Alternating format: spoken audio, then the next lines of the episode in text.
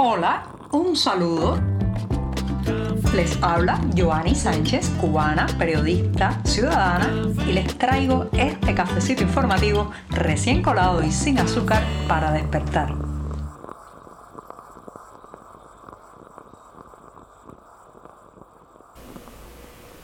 Septiembre se nos está terminando. Hoy ya es 28 de septiembre de 2023, además jueves, un jueves para contarles los temas principales de la jornada, un jueves para darme un buchito de café, eso sí, bien amargo. Hoy está muy, muy amargo porque las noticias no son nada halagüeñas. Un jueves además para proyectar las cuestiones principales de los próximos días en Cuba. Así que voy con este sorbito mañanero.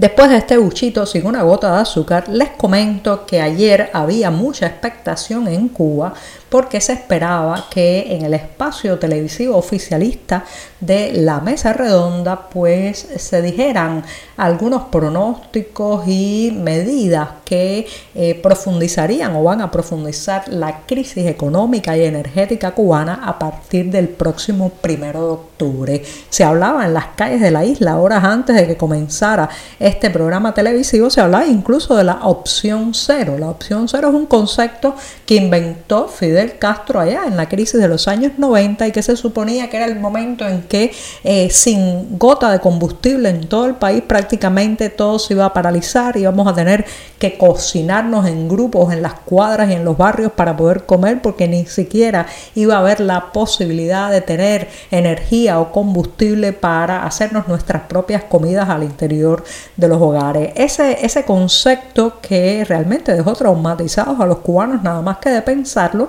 se ha desempolvado en estos días y algunos auguran que a partir del próximo mes pues llegaremos a la opción cero. En el programa televisivo de anoche, sin embargo, los funcionarios que estuvieron presentes, entre ellos el ministro de Energía y Minas, Vicente de la O. Levy, y también pues el ministro de Economía, Alejandro Gil, trataron, trataron digamos de eh, pues espantar algunos de esos demonios, esos fantasmas de el colapso absoluto de la situación energética, de combustible y de electricidad de la isla. Sin embargo, lograron, digamos, disipar los temores porque lo que sí se quedó claro es que a partir del primero de octubre habrá una reducción significativa del transporte, mayores problemas con el bombeo de agua, más cortes eléctricos y otros recortes en la economía que son parte de los problemas que ya estamos viviendo, pero que se recrudecerán.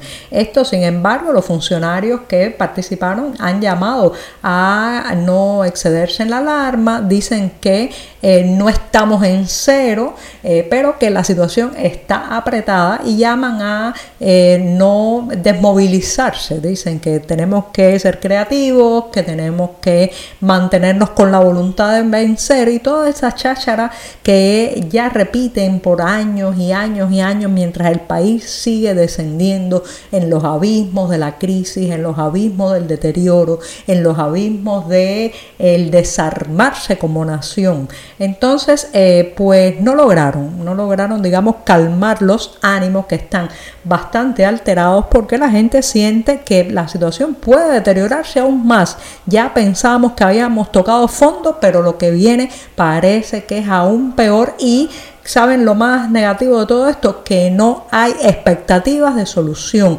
No se ve a corto ni mediano plazo una posibilidad de salir de este atolladero. No ponen fecha, no ponen planes, no tienen soluciones. Son unos incapaces tremendos al frente de un país como una nave a la deriva con 11 millones de personas dentro.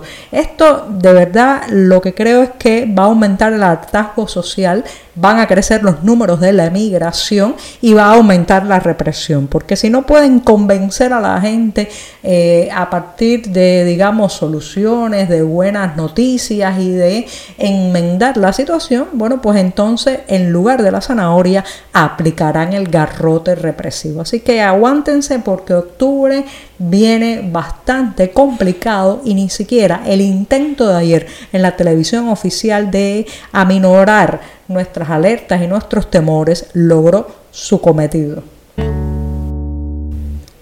En un nuevo capítulo de lo que podemos llamar el régimen garrapata, el pase de sombrero, la necesidad de la limosna que permanentemente tiene el modelo político y económico cubano, bueno, pues en un nuevo capítulo se ha sabido que Rusia ha donado a La Habana 650 toneladas de aceite vegetal.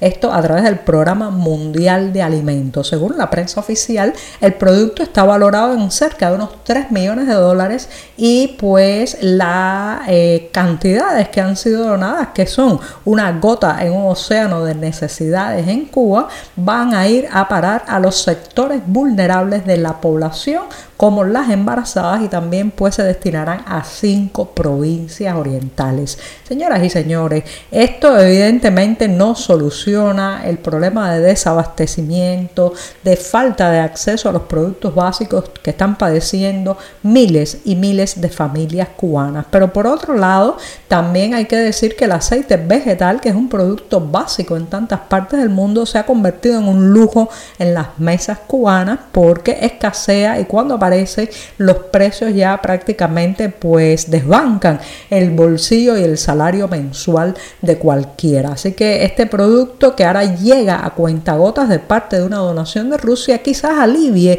momentáneamente lo que está ocurriendo al interior de algunas cocinas en la isla, pero no es la solución para garantizar ni desde la canasta básica del mercado racionado ni para mantener una oferta en el mercado que permita a las familias usar aceite vegetal para la cocción de sus alimentos. Por otro lado, estos son también juegos políticos diplomáticos. Rusia quiere parecer como la madrina buena, como eh, el país que está allí para apoyar el día a día de los cubanos, pero todo esto tiene un costo político, un costo político que pagamos nosotros los cubanos.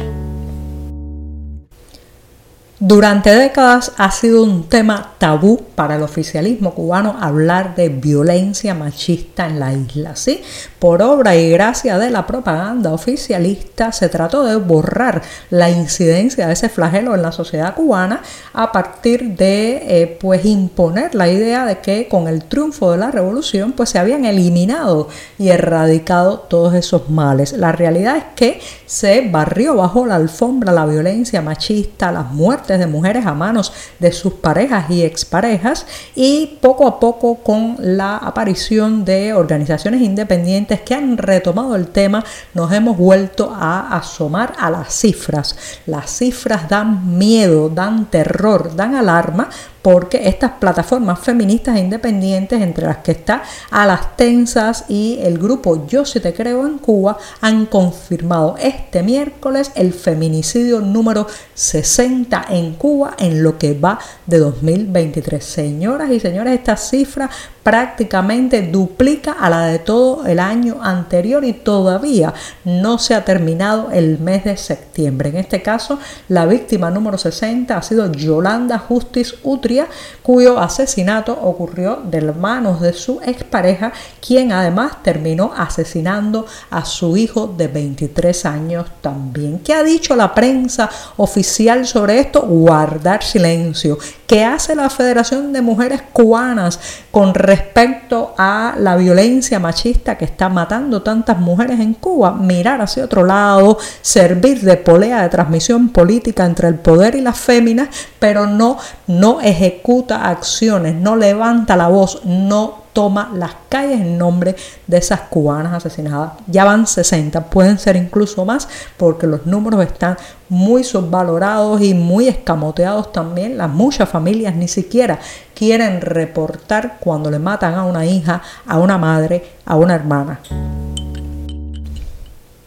Todo llega a su final, incluso el jueves en este programa, y voy a despedir el podcast de hoy con una recomendación para quienes estén cerca de la Universidad de Harvard en Estados Unidos mañana viernes 29 de septiembre, porque allí a las 5 de la tarde se estará presentando la película plantadas. He hablado en varias ocasiones de este filme en el podcast y se trata de una historia que aborda la lucha de tres mujeres en su enfrentamiento con el sistema político que llegó al poder en Cuba a partir de 1959 y por eso pues terminan en prisión. Es una mirada al presidio político cubano de mujeres. Recuerden también que tiene como antecedente la película Plantados que trató un tema similar pero en este caso con los hombres que fueron a prisión por oponerse a Fidel Castro. Esta proyección además tendrá como punto muy interesante que eh, tras